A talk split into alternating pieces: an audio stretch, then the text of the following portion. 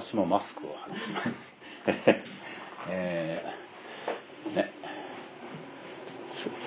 くしゃみをすると相当前までね実験ではね飛沫が飛ぶのが分かりますけれども皆さんはマスクしてくださいね、えー、私はしないでちょっとお話をしますけれどもおはようございます、えー、1ヶ月ぶりでですねお会いできました。本当に感謝をいたします。こういうコロナ禍でもね皆さんが健康でね、えー、守られていること本当にありがたいなと思います、えー、ただのほどに指定は守られますやはり私たちのなすべきことはしっかり締まりよくねその中でも生活をするという主のねその御言葉に従っていく時に主の守りが私たちのうちにあるということをですね。覚えたいと思いますね、えー、私たちのやるべきことはしっかり自分たちでやる、ね、その上で主の祝福が、ね、来るのを期待するというねこれが正しい、ね、歩みじゃないかと私は常日頃思ってるわけですけどもねそういうわけで皆さんがこうしてね元気でまた会えるということはその守りの中でね、えー、過ごさせていただいたのかなと思いますね。えー、そこに網走監獄のね お土産があります。ね、私のふるさとです。のりえさんもふるさとだと思いますね。えー、斜里町ですね。えー、その斜里町にはですね今日のメッセージタイトルに「天の道」というねあのスポットがあるんですね。あの観光スポットがあるんですね。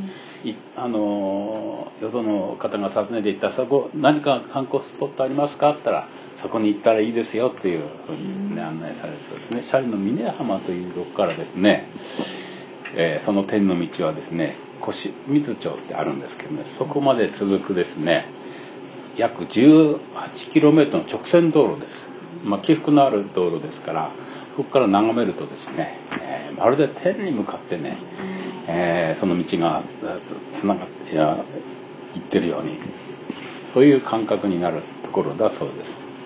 で峰原町の方から見るとそういうふうに見える。んですねここが天の道のスタートだ。ということでですね写真を撮ってなんかしてます、えー、そしてスタートからずっと行くとですね。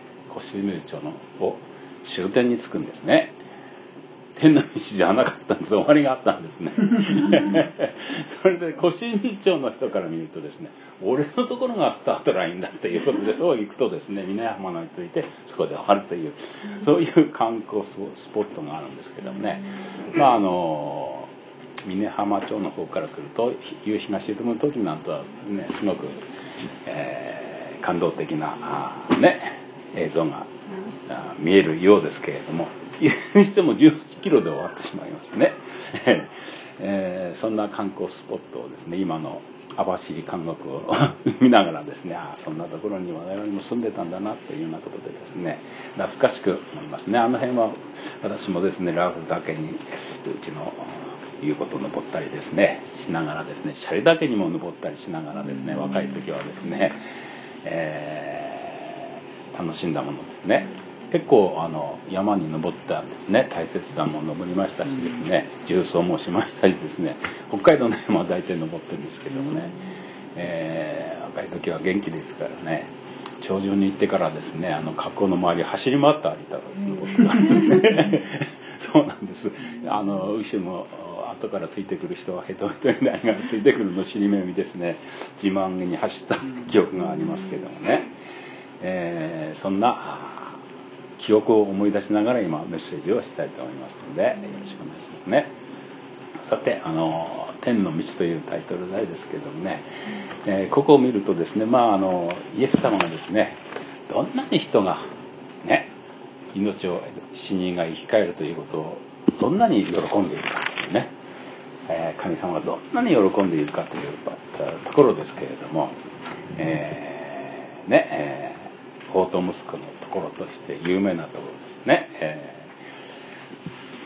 ー、弟はね長男と次男がいたんでしょうか。弟の方はですね、えー、そういうお父さんと暮らして、えー、いいか、暮らしていたわけなんでしょうけれどもお父さんから離れてですね、え、何もかもまとめとね。私に財産を分けてください。財産の分け前ください。と言ってですね寝台を分けてもらって何もかもまとめてあの遠い国に行ったというところですね、えー、遠い国どこに行ったんでしょうか。神の国から離れていくということはサタンの国に行ったということでしょうかね。分かりやすく言えば。ね。神の国から離れていってしまった。サタンの支配する国に行ったということでしょうか。なぜそんなとこに行ったんでしょうか。ね。弟の目にはですねその国がですね誠に食べるによく目に親しく賢くするように見えた国だと思うんですね。創世記の3章に書いております。そんなような世界だったんでしょうか。そこに行ったら何かいいことがある。賢くなれる。ね。良いことがいっぱいあるんじゃないか。ということでしょうか。自分の知恵で。ね。計画であれば何かいいことがあるんじゃないかと思える世界だったでしょうか。ヨハネによる第一ヨハネによるとですね肉の欲を満たしてくれるところ。目の欲も満たしてくれる。そして暮らし向きの自慢。それを満たしてどうだ？俺すげえべっていうようなことでしょうか。ね。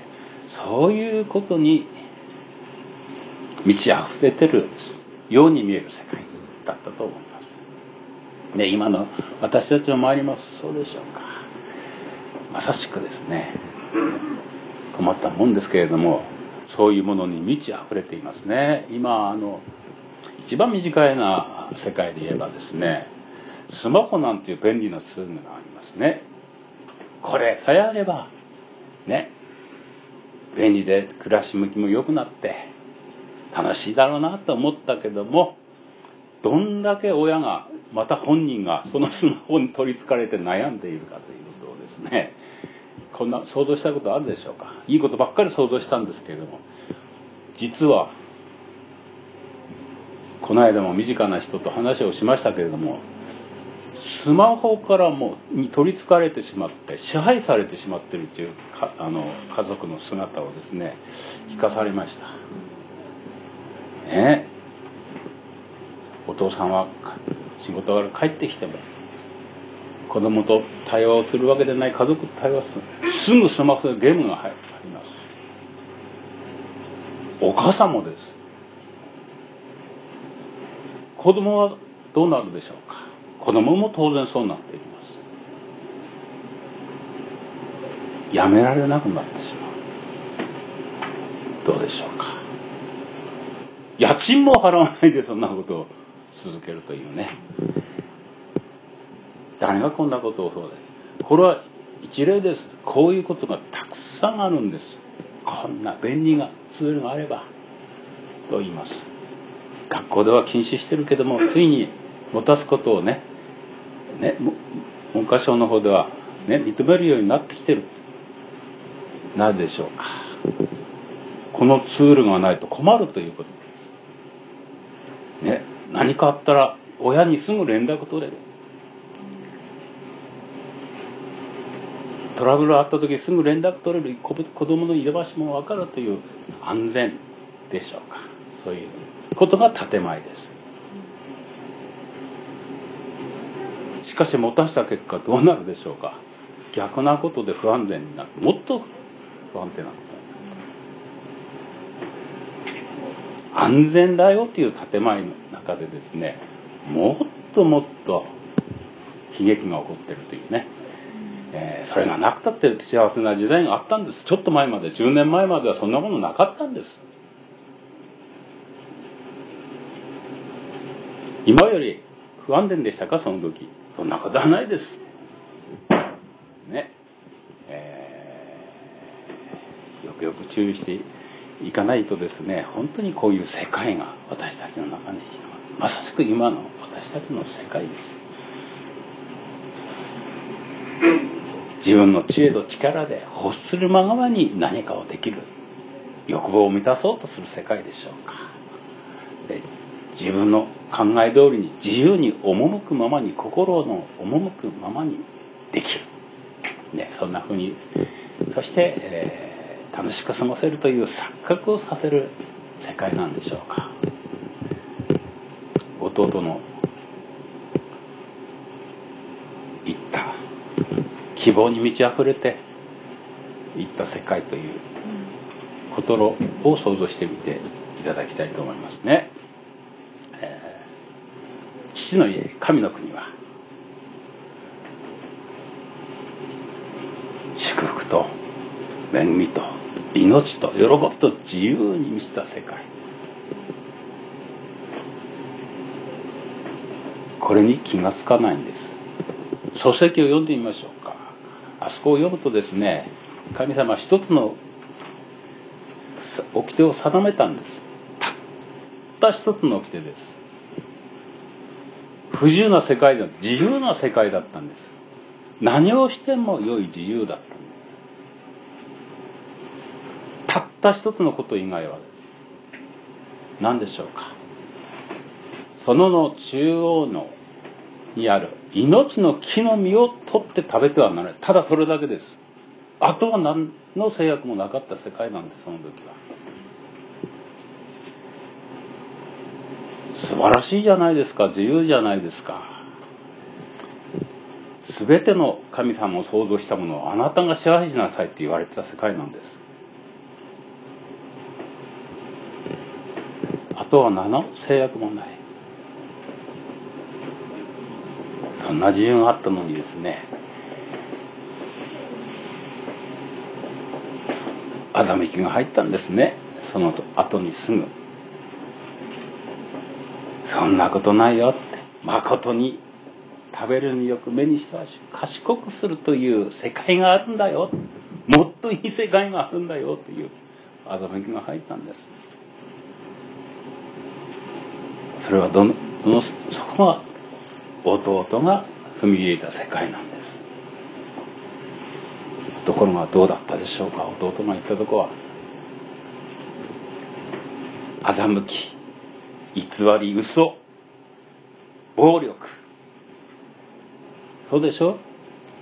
私が嘘を言ってますでしょ世界を見たら分かります。嘘偽り暴力強い者が支配する弱い者は押しのけられる世界です。そこに弟は知らないで足を踏み入れてしまったんでしょうか。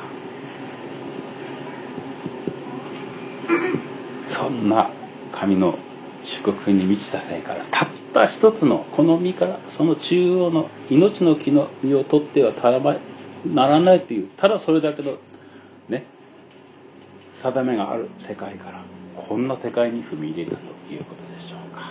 まさしく創世記を読んでいくとノアの洪水の洪水の時の前あの時はすごいですね。不道徳と犯罪とね家庭崩壊悲劇ね暴虐で満ちていた世界聖書に書いてあります。弟はこういうとこに行ったんです？何を得たんでしょうか？弟はここに行って聖書に書いてます。何かいいことがあるかなと思って。行ったはいいけれどもそこで放蕩して湯水のように財産を使ってしまった。何もかも使い果たした後でその国に大飢饉が起こり彼は食べるものにも困り果てそれでその国のある人のもとに匂いをしたところその人は彼を畑にやって豚の世話をさせた。彼は豚の食べる稲子豆で腹を満たしたいほどであったが誰一人彼に与えようとはしなかった。こんなとこにこんなことになってしまったんです。そうです。欺きと偽りと暴力とそんな世界です。不道徳がはびこり本当に悲劇が起こる世界に入っていったんでノアの時代はそうでした。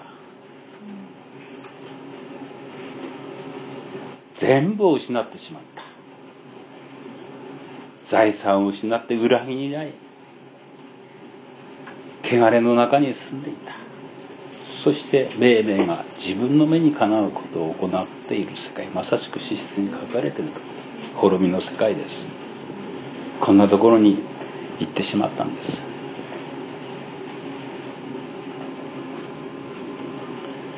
どうでしょうか。弟はですねこの時に気がついたんです。ここにいたらダメだ。って気がついたんです。ダメだ。滅びる。死ぬと思ったんでしょう。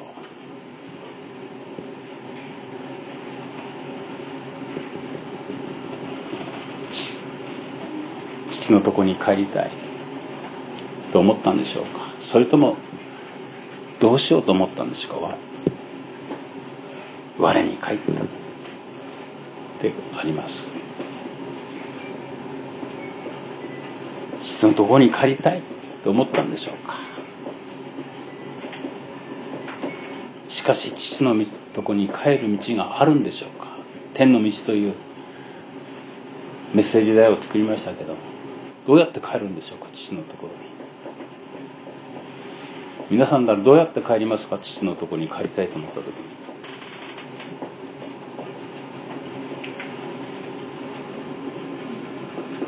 ローマ書にはこう書いてある。罪から来る報酬は死です。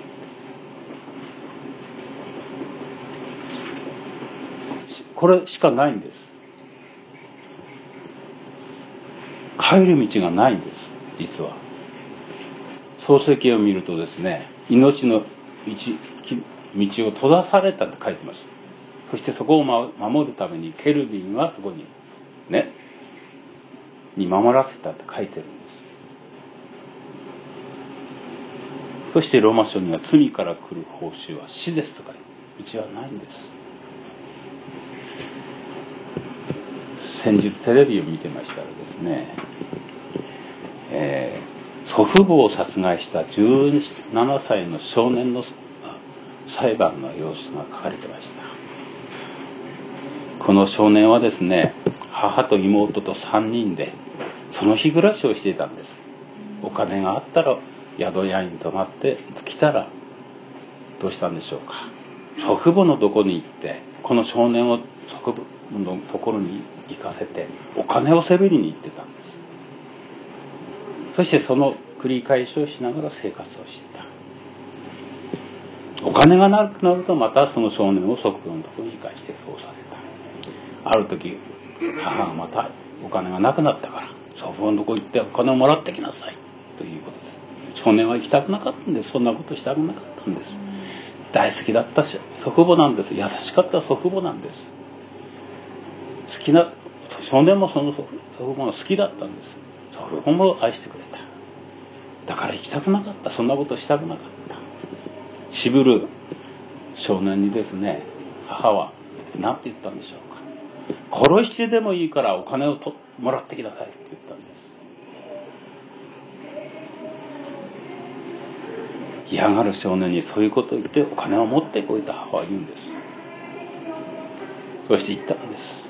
もうお金を渡せないという祖父母にもうその繰り返しだからそんなことしてもダメだ。もうお金は渡せないという祖父母母がそう言ったんで少年は二人を殺めてしまうんです。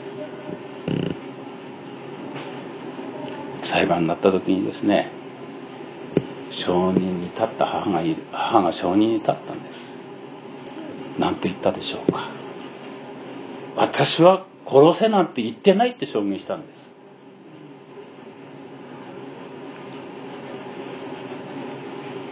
そして親族も証人に立ちました。こんな大切な祖父母を殺す極悪非道な少年を厳罰に処理してほしいっていう証言するんです親族も出てきて。検察官は無期懲役を求刑します。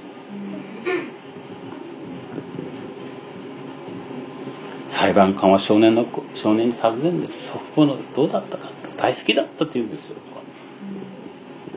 優しくて大好きだった。と言うんです。そして親族に判決の時で親族に。少年のその生活をし親子の生活を知っていたんです親族も。どんなに苦しくてそういうイレギュラーな生活をしてたかということ。見ていたんです。少年や子供たちの苦しみを知っていたんです。この裁判官はすごい裁判官だなと思うんですけども。そういうことを知っていながら少年の苦しみを知っていながら厳罰に処せというそういうことを知っていながらあなたはなぜ手を差し伸べなかったんですか？言うんです。こんなこと言う裁判官あんまりいないと思うんですけど。それを知っていながらなぜあなた方は黙って傍観していたんですか？って言うんです。知っていたんだら手を差し伸べることができたはず。そして厳罰に処すというという証言するあなた方はどうなんですかということです。判決が出ます母は嘘をつく。親族方も知っていながら知らんぷりをして厳罰に処すという。判決は無無罪にはならないんです。それでも懲役15年です。結構重い少年の犯罪としては。これが裁判官が課した刑です。しかし少年はですね刑を無所から手紙を書いてるんです爽やかに。あの言葉で私は救われました。そして服役を終えたらこのことを本当にこれからの人生に生かして役立てていきたいと。いう子たちまだいるでしょう。世の中にですね。という話だったんですけどですね。しかし少年も後悔したでしょう。悔い改めでしょう。しかし刑は免れないんですやはり。無罪にはならないんです。私たちも本当にかわいそうだと思うんです。な母親こんな親族こんな人たちと一緒でなかったらこんな犯罪なんて起こさなかったろうにと思うんだけども無罪にはならない。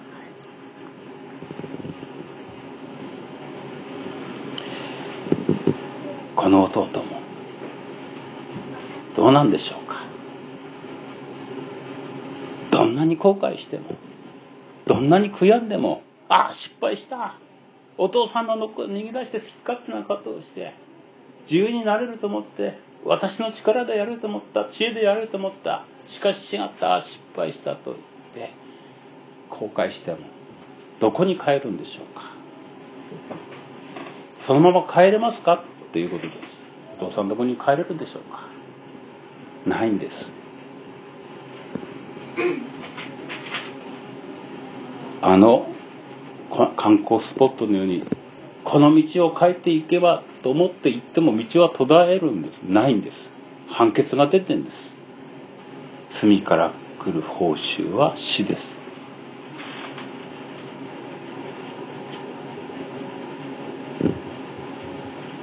私たちにはどうしようもないんです。懲役15年少年に課せられそうでもどうしようもないんです。私たちどうすることもできないんです。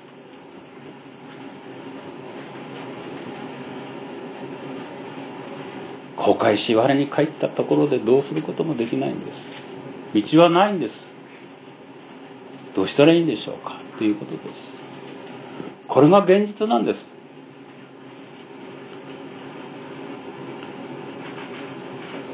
じゃあどうしたらいいんでしょうか。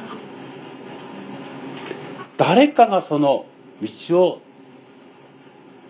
観光スポットのように途絶える道でなくて誰かがその天にまで続く道を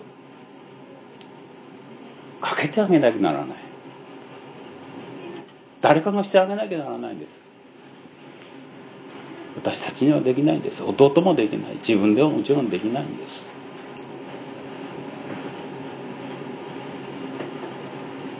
神様に助けてもらうしかないんです。神様が手を伸ばしてくれる助けの手を伸ばした時にそれにしがみついていくしかないんです。私たちにはどうしようもならないですか。その手にしがみつくしかないんです。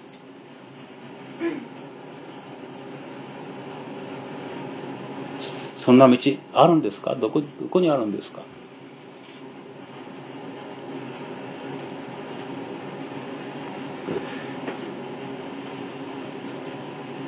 私たちはその道をどうやって探すんでしょうか？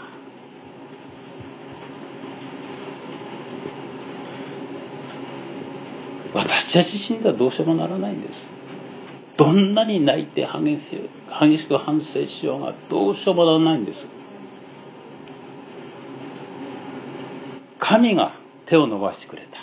その道にすがるんです。その手を伸ばした手は何でしょうか？どんな手でしょうか？誰かが誰かがその罪を引き受けてくれくれなければならないんです。どんなに反省しても少年少年は懲役15年なんです。どんなに増上しても情状酌量の余地があろうともなかろうとも無無罪にはならないんです。誰かがそれを引き受けなきゃならない。私たちは引き受けることができません。なぜでしょうか？私たちも少年のようなもんだからです。違うなって言える人はいないんです。表面的に作ろっても内側にあるものは本当に私たちは汚れたもので満ちてるからです。聖書に書いてある通りです。だから誰もできない。じゃあ誰が引き受けるんでしょうか？誰かが引き受けなければその道はないんです。罪汚れのない方だけができるんです。ヨハネの夜福音書を見るとですねイエス様はこう言われてます。私が道であり真理であり命です。私を通してでなければ誰一人父のもとに来ることはありません。これがイエス様が手を伸ばして作ってくれた道です。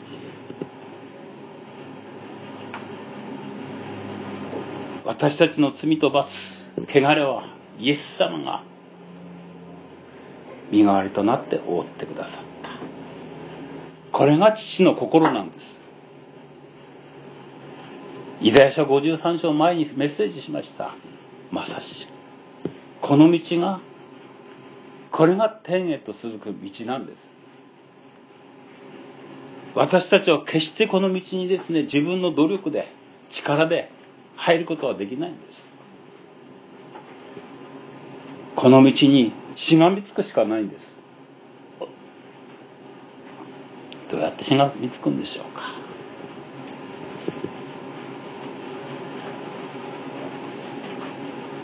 この弟はですねしがみついたんです。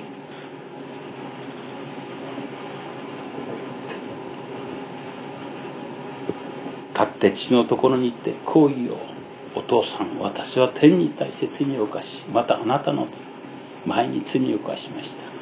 もう私はあなたのことを呼ばれる資格はありません。これが大事なことなんです。雇い人の人に資格のないものだって気がついたんです。本当にそうなんです。誰も天国に入る資格なんてないんです。勘違いして資格がああるんだなと思う人がいたら大間違いなんです。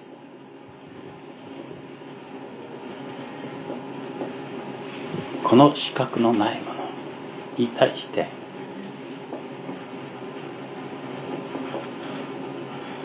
資格を与えてくださる道を用意してくださった。それがイザヤ53条イエス様なんです。資格のないものに気づいたから。私はもう死刑なんだ。しかしイエス様がそこにいる。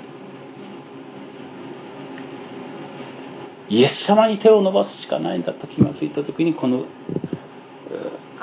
弟は私は資格になるものがないものだからイエス様に手を伸ばそうと思ったんでしょうか。我に帰るとはこのことなんです。反省して悔い改めはダメなんです。我に帰らなきゃダメなんです。我に帰るとは私の考え私の知恵でやろう。そしたら幸せになれという私私という主語から私ではない。もう私では何も資格がないんだ。ただ滅ぶべき何の主張することもない。私である。そういうものに気づく。私という死後からの解放なんです。我に帰るというのは。もう資格のないものに気が付くということでしょうか。ルカによる福音書もうちょっと先を見るとですね。ルカによる福音書18章を見るとですね。パリサイ人とですね。御前人の話が出てきます。18章の11節。10節からちょっと読んでみます。二人の人が祈るために宮に登った。一人はパイサイ人でもう一人は主税人であった。パイサイ人は立ったって心の中でこんな祈りをした。神は私は他の人々のようにゆする者不正な者勧誘するものでなくことにこの主税人のようでないことを感謝します。私は週に二度断食し自分の受けるものは皆その十分の一を捧げています。ところが主税人は遠く離れて立ち目を目を手に向けようともせず自分の胸を叩いていった。神様こんな罪人の私を憐れんでください。イエス様はこう言うんです。あなた方に言うがこの人が義と認められて家に帰りました。パリサイ人ではありません。なぜなら誰でも自分を高くする者は低くされ自分を低くする者は高くされるからです。まさしくこれです。パリサイ人は私はあれもやってる子供やってるこの立法も回ってるこんなことをしてる。私には資格があると思っていたんでしょうか。しかしこの主税人はとってもそんなことを主張できる状況ではなかった。もうあなたにすがるしかないんです主よ。私はもうボロボロです。何もあなたの前に持ち出せる何もないんです。ただあなたのそのあなたの愛にすがるしかないんです。死よ憐れんでください。ということでしょうか。これが我に帰るということではないでしょうか。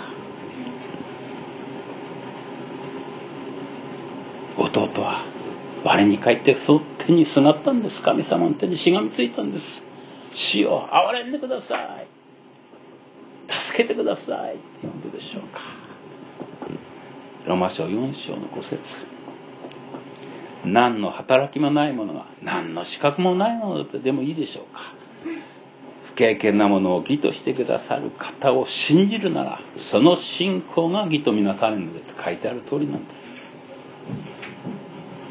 私たちは決して自分の力で天の道を歩いていくことはできないんです。ないんですそんな道は。これしこの道。イエス様の血みどろの道背中を歩いていく道です。そこにしがみつくしかない。その時主は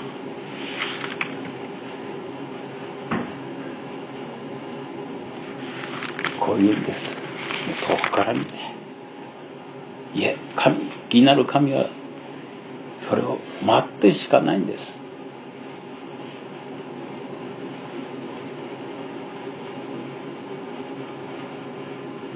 父親神はまだ遠かったのに家から遠かったのに彼を見つけかわいそうに走り寄って彼を抱き口づけした。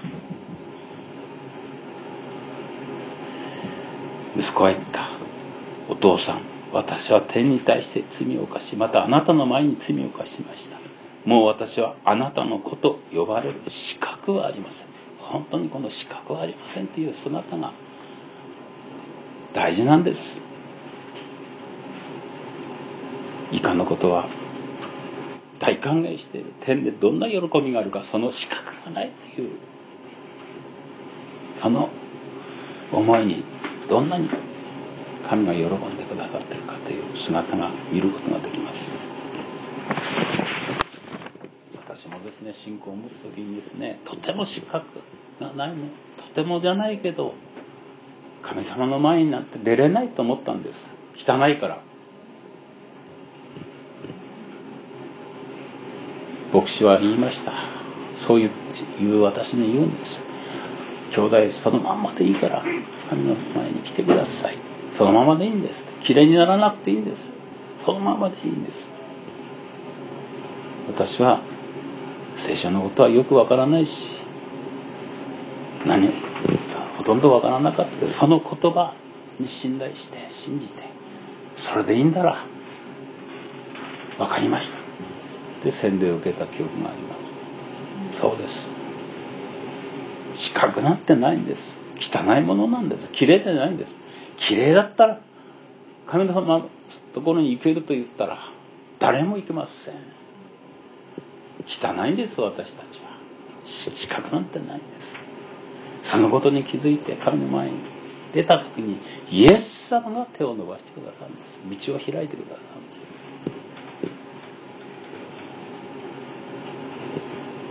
私たちは今その道を通って天に入る切符をいただいたものです。このことをですねいつも覚えていたいんです。なぜ言うのかというとですねうっかりするとですねいつの間にか資格があると思った信仰生活を歩む時歩む姿を見ることができるからなんです。あれもしよう神様のためにこれもしよう一生懸命あれもしよう。そして天国に行こうと言って一生懸命行いを誇ろうとする。行いを積み上げていこうとする。何か資格を身につけようとするそういう歩みをする勘違いをする人が出てくるからです。私たちには何もないんです。ただイエス様の手にしがみついて憐れみにしがみついただけのものです。何か良かったものないんです。そのイエス様に感動した時にイエス様のそのお心に満たされた時に私たちは何をなすべきかということが自然に出てくるもんなんです。私の熱心が何をしようとしてもダメなんです。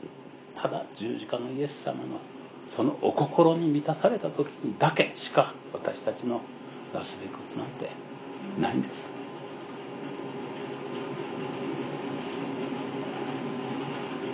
弟の信仰。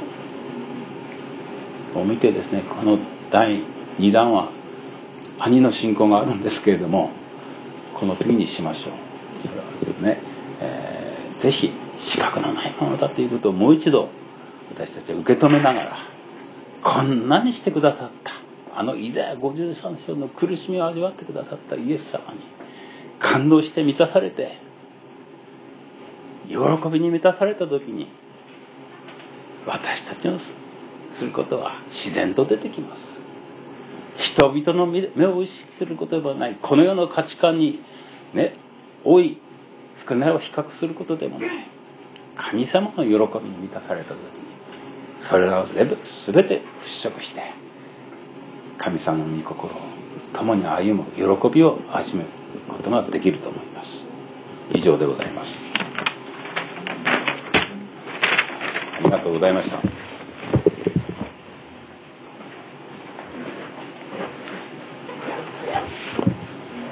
ありがとうございました。感謝します。